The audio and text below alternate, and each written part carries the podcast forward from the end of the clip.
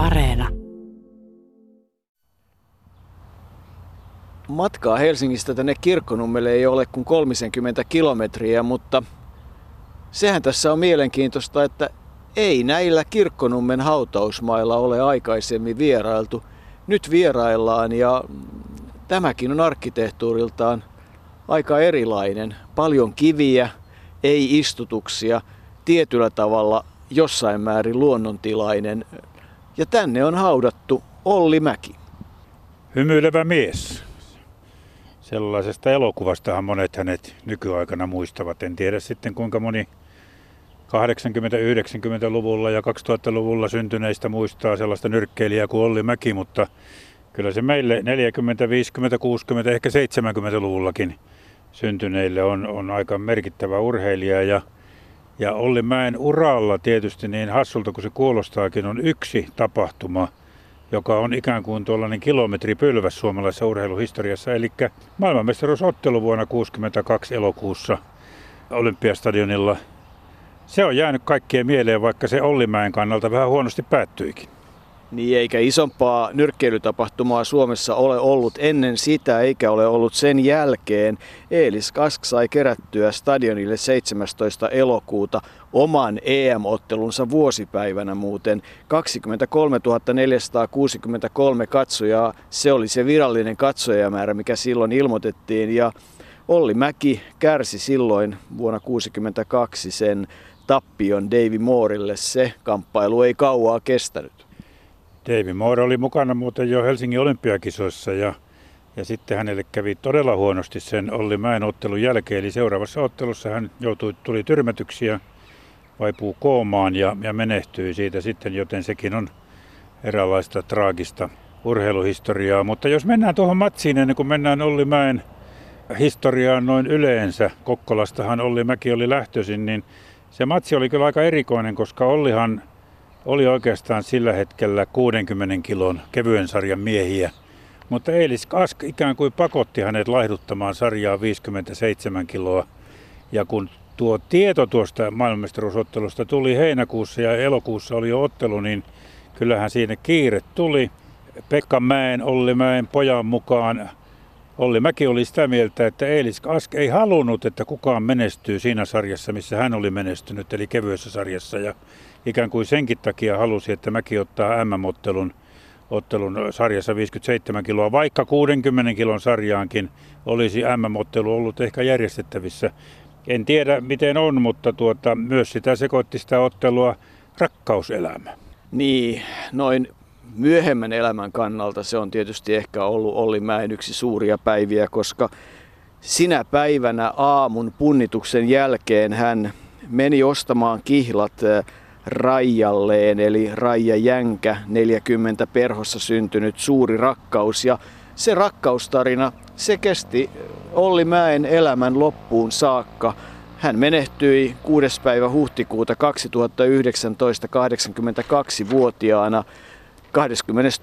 päivä joulukuuta 36 hän syntyi Kokkolaan. Äiti oli leipuri, Vieno ja isä autoilija Oskari ja ja tietyllä tavalla yksi osa siitä Olli Mäen elämästä ja hänen elämän arvoistaan, se tuli tietyllä tavalla isän kautta tai hänen takiaan.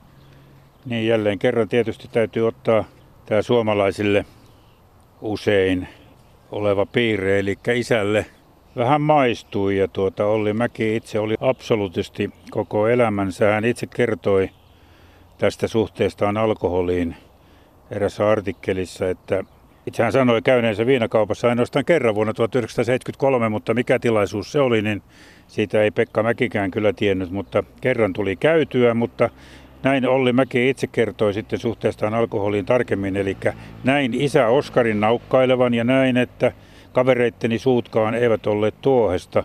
Ajattelin, että olen jo valmiiksi näin kahju, ettei parane ryypyillä enää tilannetta huonontaa.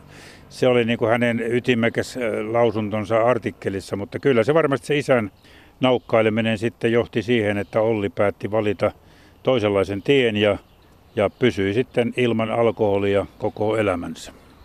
Niin ja ehkä siihen vaikutti sekin, että, että herkkänä ihmisenä Olli näki, miten isä ei kohdellut äitiä hyvin. Hän löi äitiä ja se tietysti jätti jäljet siihen, että, että alkoholi saa tuon aikaa, mutta Olli Mäki oli siis periaatteen mies, oikeudenmukainen, raitis, rehellisyys ja työ olivat niitä arvoja tällä Kokkolan leipurilla. Niin häntä kutsuttiin, koska aina vuoteen 60 saakka hän oli leipurisen äidin firman kautta.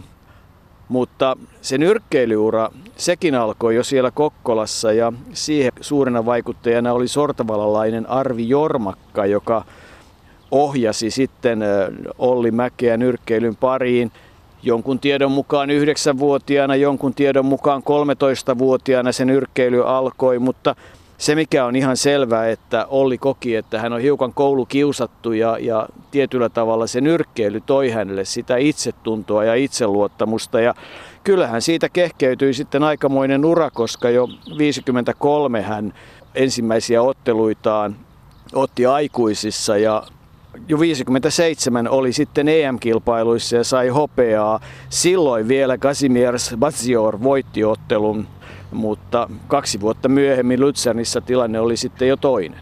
Silloin puolalainen hävisi Ollille, ei, ei loppuottelussa, mutta siinä matkan varrella kohti Euroopan mestaruutta ja Ollista tuli vuonna 1959 sitten amatöörien Euroopan mestari. Viisottelua hän joutui sen saavuttaakseen ottamaan ja, ja kyllähän hän oli todella suuri suosikki, kun lähdettiin olympiavuoteen 1960, joka on toinen tuollainen, sanotaanko ristiriitainen tapahtuma hänen urallaan. Eli Olli Mäki oli TULn urheilija, hän oli kommunisti, hän ei suostunut vaihtamaan seuraa eikä liittoa päästäkseen Rooman olympiakisoihin ja ei se kuulemma Pekka Mäen mukaan niin hirveästi isää sitten kaihertanut, mutta kyllä se monta muuta kaihersi ja Varsinkin se kaihersi presidentti Urho Kekkosta, joka yritti tuota riitaa sovitella kompromissiehdotuksella, mutta se ei kelvannut kummallekaan puolelle, ei varsinkaan SVOLn edustamien liittojen puolelle. Ja niin ollen Olli Mäki ei edustanut Suomea Roomassa 1960 ja kaikki, no en tiedä onko kaikki, mutta aika monet ovat sitä mieltä, että, että niin kun tuo puolalainen, jonka hän kukisti vuonna 1959 nimenomaan voitti olympiakultaa, niin että Olli Mäki olisi kultamitali sieltä Roomasta tuonut. Ja samaa mieltä oli puolalainen käydessään kerran Puolan joukkueen kanssa kirkkonommella Olli Mäen luona. Ehkä kohteliaisuutta, mutta totesi kuitenkin, että hän voitti sen takia, kun Olli ei ollut mukana.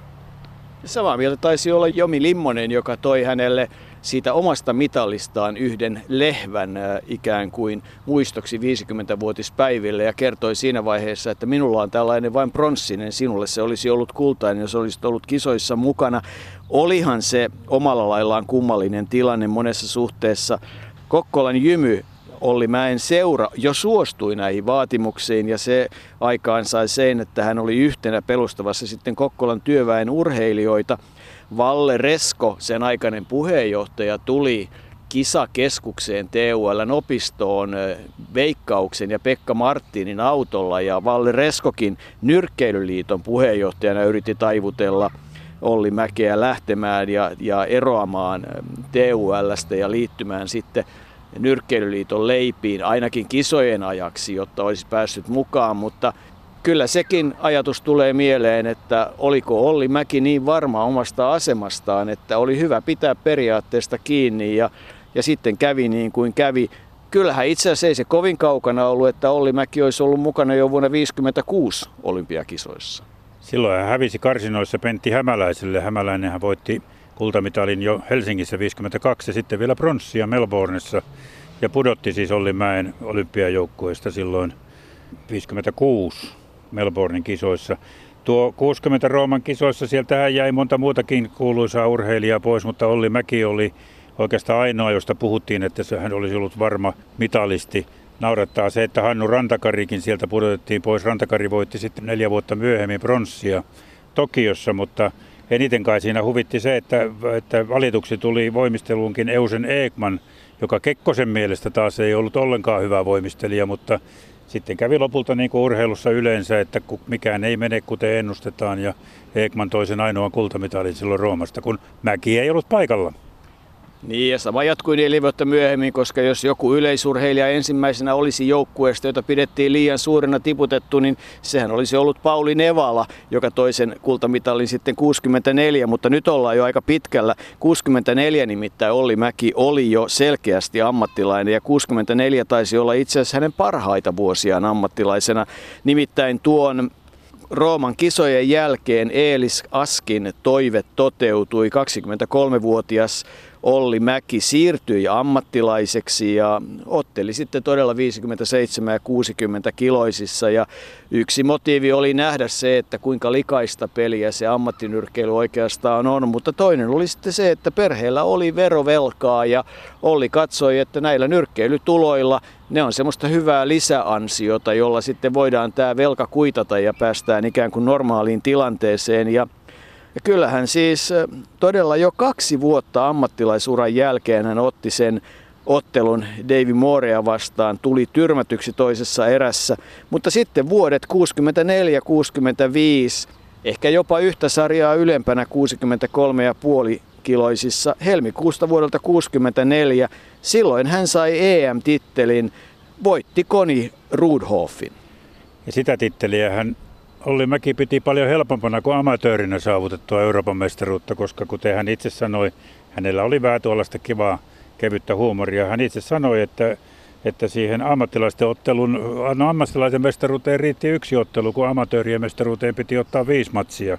No tietysti erät olivat vähän erilaiset, mutta tosiaankin silloin Olli Mäestä tuli Euroopan mestari ja hän pystyi puolustamaan sitä kerran erässä ottelussa, jota monet pitävät hänen uransa parhaana – oli messuhallissa Rastassa Ranskan Aissa Hasha. Ja siitä tuota, niin puhutaan vieläkin. Tuo Pekka Mäki, Ollin poika, kertoi meille, että tuossa ottelussa Olli oli ensin suurissa vaikeuksissa e, alkuerissä ja verta tuli otsasta ja vähän joka paikasta, mutta siinä vaiheessa sitten ohi oli kulkenut Iltasanomien toimittaja Martti Huhtamäki siitä kehän reunustaa ja Olli oli kuullut Huhtamäen sanovan, että kohta mäkeä sieltä tuodaan kehästä ja jotenkin saanut siitä sitten tietynlaisen tarmon puuskan, ehkä nyt ei raivon puuskaa, mutta tarmon puuskan ja käänsi sen ottelun hyväkseen ja voitti ja puolusti näin Euroopan mestaruutta. Huhtamäkihän oli usein noissa ammattinyrkkeilyilloissa kuuluttajanakin, mutta ei ollut silloin, kun Davy Moore oli vastassa. Silloin siellä oli Kallu Tuominen, joka tuurasi maraa siinä vaiheessa. Ja Tuominen on jälkeenpäin sanonut, jos vielä mennään siihen mestaruusotteluun, että, että eihän sitä Ollia tyrmätty, vaan hän löi päänsä kompastuttuaan kanveisiin, mutta kyllä monet muut sanovat, että ja Olli itsekin, että kyllä siinä tähtiä alkoi näkyä sitten, kun Mooren nyrkki hänet tavoitti toisessa erässä. Niin, kaipa siinä aika kovasta nyrkkeilijästä oli kysymys kuitenkin. Erityisesti ei enempää eikä vähempää kuin maailman mestarista, mutta todella se ottelu sitä Koni Rudhoffia vastaan, se meni 15 erään ja päättyi lopulta 14. helmikuuta 64 lukemin 71-68 Olli Mäen voittoon. Se Aisha Hashas-ottelu, se lokakuussa 64 seitsemännessä erässä ranskalainen oli saanut sen verran neniinsä ja silmäkulmiinsa, että luovutti kamppailun. Ja, mutta että eihän tämä nyt helppoa ollut, koska Olli Mäki menetti EM-arvonsa 65 ja, ja onhan hänelle hienoja otteluita kaiken kaikkiaan. Muun muassa Kuuban Angel Robinson Garcian hän voitti ja, ja kyllähän tietysti kun katsoo hänen vuoteen 73 saakka kestänyttä uraansa ammattilaisena 50 ottelua, 28 voittoa, 14 tappiota ja 8 ratkaisemasonta ja niistä voitoista viisi tyrmäyksellä. Hän kohtasi 11 Euroopan mestaria ja viisi maailmanmestaria, ei vähäpätöistä sakkia. Ei ollenkaan vähäpätöistä sakkia ja itse asiassa Olli olisi voinut voittaa muutaman ottelun enemmänkin, mutta hän ei halunnut oikein mielellään tyrmätä vastustajansa. Hänessä oli semmoista tiettyä humaania kiltteyttä jopa nyrkkeilykehässä, että hän ei, hän ei, hän ei oikein halunnut lyödä siinä vaiheessa, kun olisi vielä pitänyt. Ja, ja sen takia hän itsekin myönsi, että joutuu joskus häviämään tai ei ainakaan voittanut sellaisia otteluita, mit, mitä olisi, mitkä olisi ollut mahdollista. Hän itse sanoi, kun puhuttiin tietysti Olli Mäenkin kohdalla aina siitä, että onko nyrkkeily vaarallista vai ei. Sehän on puhuttu jokaisen nyrkkeilijän kohdalla ja puhutaan yhä edelleenkin, niin Olli Mäki itse sanoi olevansa tässä suhteessa realisti, että nyrkkeily ei ole vaaratonta. Mutta mutta tuota, on niitä, jotka liioittelevat nyrkkeilyn vaarallisuutta ja niitä, jotka vähättelevät niitä. Ja sitten Olli sanoo mielestäni aika, aika hyvin, että jos kaveri on alun perin fiksu, hän voi rauhassa nyrkkeillä pitkäänkin. Jos sen sijaan on mäntti, ei se mänttius ainakaan nyrkkeilyllä parane. Kuten odotettavissa olikin, alkoi ottelu tunnustelulla molemmin puolin. Olli Mäki tekee pienoisen yllätyksen aloittamalla iskujen jaon oikean käden heilahtuslyönnillä, joka ei kuitenkaan tee mitään vaikutusta mestariin, vaikka saakin katsomon kiehumaan. Ja saman tien lisää haastaja muutamia kevyitä iskuja kohti mestaria. Silti jatkuu vastustajan tutkisteleminen ja mestarikaan ei lähde päin rynnistämään. Vastassa on tosin hänen tietojensa mukaan täysi alokas, mutta koskaan ei tiedä mitä nuo ulkomaalaiset tekevät. Venezuelaskin muuan Carlos Hernandez katkaisi pari vuotta sitten Mooren leukaluun. Mestari ei kuitenkaan tällä kertaa anna tilaisuutta yllättää, ja kuin kokeillakseen hänkin lyö muutamia iskuja. On syytä todeta mestarin rauhallisuus. 62 ammattilaisottelun tuoma kokemus ja arvonimi ovat tuoneet hänelle itse luottamusta.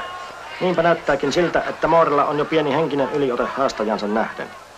Erään lopulla käy Moore hieman aktiivisemmaksi ja Mäki asettuu puolustuskannalle ollen tarkkana, mutta lyöden samalla silloin tällöin muutamia nopeita suoria vastustajansa.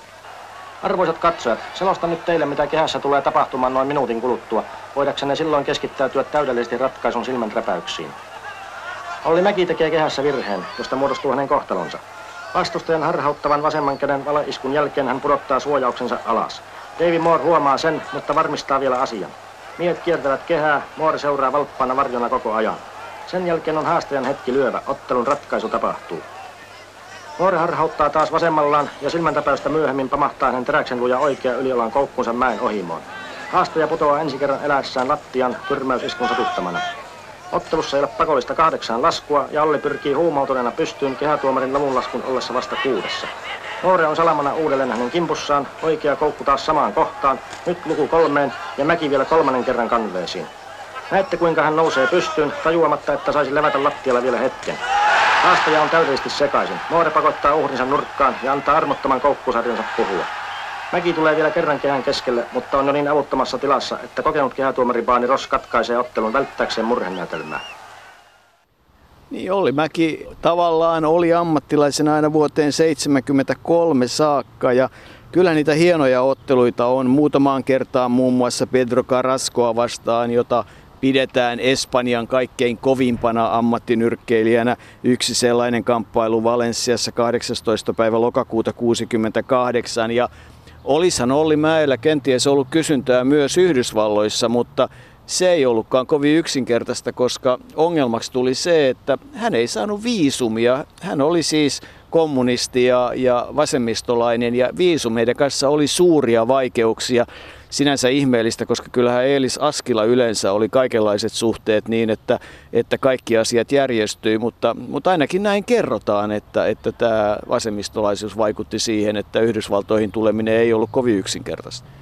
Niin, Olli Mäki oli SKDL, eli Suomen kansan demokraattisen liiton jäsen, mutta kommunisti hän oli mieleltään, itsekin hän niin sanoi, mutta Elis Aska sanoi sitten kyllä aina, kutsui häntä kommunistiksi yhdellä ämmällä ja siitä tuli, tuli joskus tuota mieleen, kun Askhan piti paljon yhteyttä lehdistöön ja tuota, yhdistelin muutamia asioita. Siellä nimittäin Richardin pubissa, jossa sanomayhtiön toimittajakuntaa joskus aikanaan paljonkin istui, niin siellä oli miesten Veessan seinässä semmoinen seinäkirjoitus kuin, että kommunistit ei osaa kirjoita oken ajattelin vaan, että olisikohan Ask käynyt siellä sen raapustamassa, koska hän nimenomaan Olli Mäkeä kutsui aina kommunistiksi.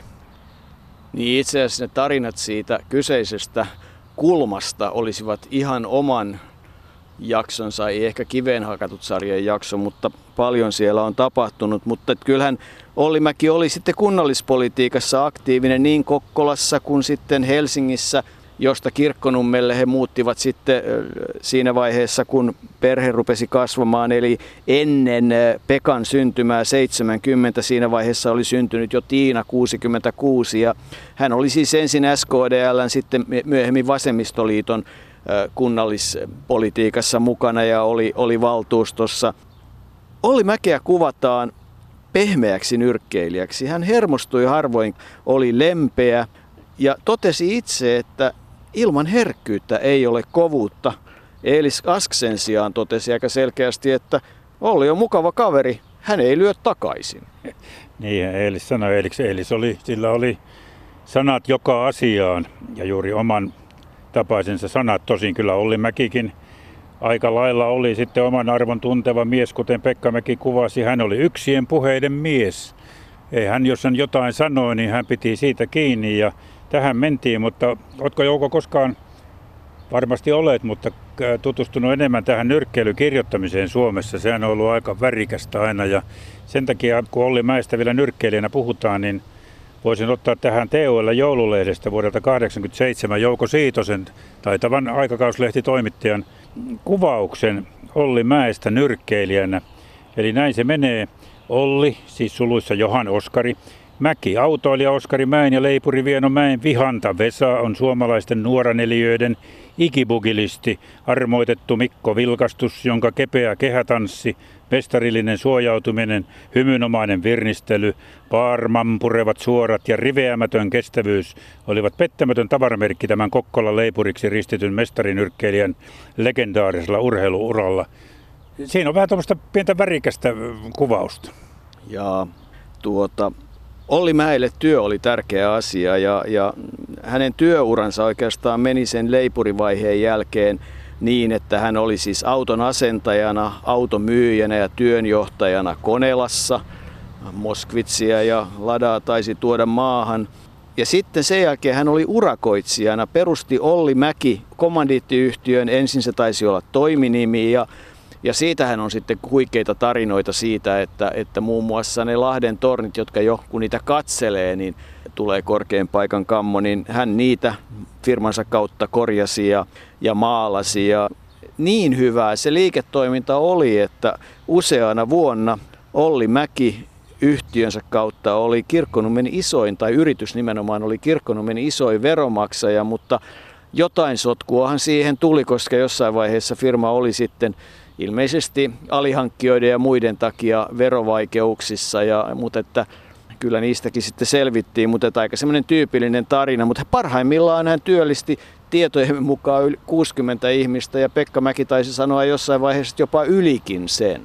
Yksi voima on varmasti Olli Mäelle tässä työssä ollut se, että heidän firmansa hän ja, tai firma eivät hyljeksineet erilaisia työtarjouksia. Eli kuten hän itse sanoi joskus, että kun kysyttiin, että mitä firma tekee, niin hän sanoi, että kysykää mitä me emme tee. Tällä hetkellä rakennustelineitä korkeita paikkoja varten on, on olemassa ja Lahden radiomasto oli hänen meidän maalaama. Inkoon kirkon katto on meidän tekemä. Ja sitten mikä tärkeintä, me teemme myös likaisia huolto- ja puhdistustöitä. Olli Mäelle ja firmalle kelpasivat kaikenlaiset työt ja sillä laillahan sitä työtä riittää tultuaan Kirkkonummelle, niin hän tietysti aloitti Kirkkonummella heti silloin muutettuaan 1970 nyrkkeilytoiminnan ja siitä taisi mennä sitten tusinan verran vuosia, niin perustettiin Kirkkonummen nyrkkeilykerho, jossa poika Pekkakin on tuo aktiivinen. Ja kyllähän nämä nimet, kun esimerkiksi Amin Asikainen ja Joni Turunen kuvaamat sitä, että että minkälainen vaikutus Olli Mäellä oli Kirkkonummen nyrkkeilyelämään. Kirkkonummen nyrkkeilijät oli vahva seura, mutta että kyllähän siinä tietysti toisena puolena oli se, että ihan omienkin kokemustensa takia ja niiden kautta niin Olli Mäki halusi tarjota pojille hyvän vaihtoehdon urheilemiseen ja kilpailemiseen ja itsetunnon kasvattamiseen. Se oli ehkä hänelle kuitenkin isompi motivaatio kuin se menestys. Hänen Erilaisista tottumuksistaan on paljon tarinoita. Yksi sellainen oli se, että joku kertoi, että hänellä oli tapansa syödä kunnon pihvi vielä kaksi tuntia ennen ottelua. Ja ehkä hän tiesi mitä söi, koska lihaleikkaajan kurssinkin hän oli jossain vaiheessa ehtinyt käydä.